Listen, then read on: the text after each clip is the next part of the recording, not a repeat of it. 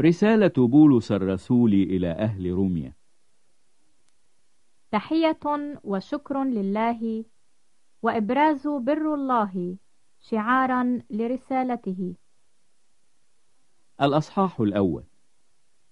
بولس عبد ليسوع المسيح المدعو رسولا المفرز لإنجيل الله الذي سبق فوعد به بأنبيائه في الكتب المقدسة عن ابنه الذي صار من نسل داود من جهة الجسد وتعين ابن الله بقوة من جهة روح القداسة بالقيامة من الأموات يسوع المسيح ربنا الذي به لأجل اسمه قبلنا نعمة ورسالة لإطاعة الإيمان في جميع الأمم الذين بينهم أنتم أيضا مدعوو يسوع المسيح.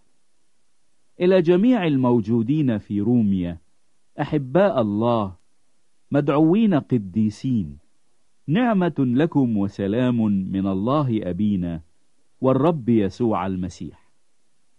أولا أشكر إلهي بيسوع المسيح من جهة جميعكم أن إيمانكم ينادى به في كل العالم.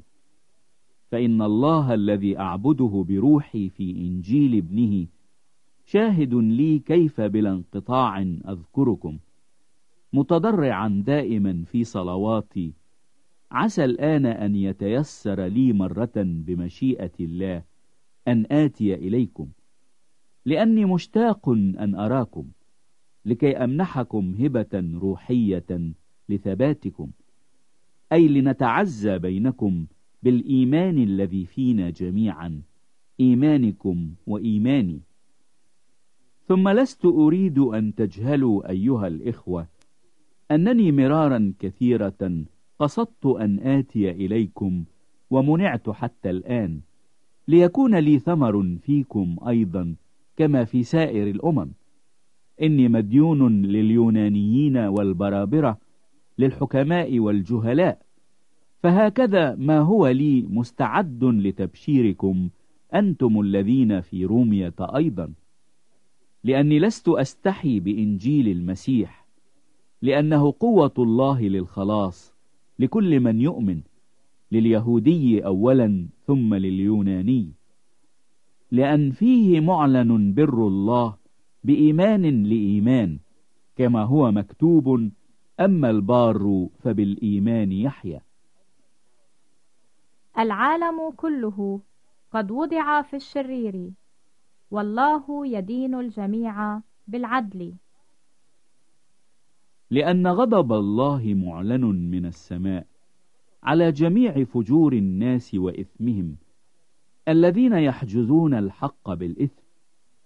إذ معرفة الله ظاهرة فيهم لأن الله أظهرها لهم لأن أموره غير المنظورة ترى منذ خلق العالم مدركة بالمصنوعات قدرته السرمدية ولاهوته حتى إنهم بلا عذر لأنهم لما عرفوا الله لم يمجدوه أو يشكروه كإله بل حمقوا في أفكارهم وأظلم قلبهم الغبي.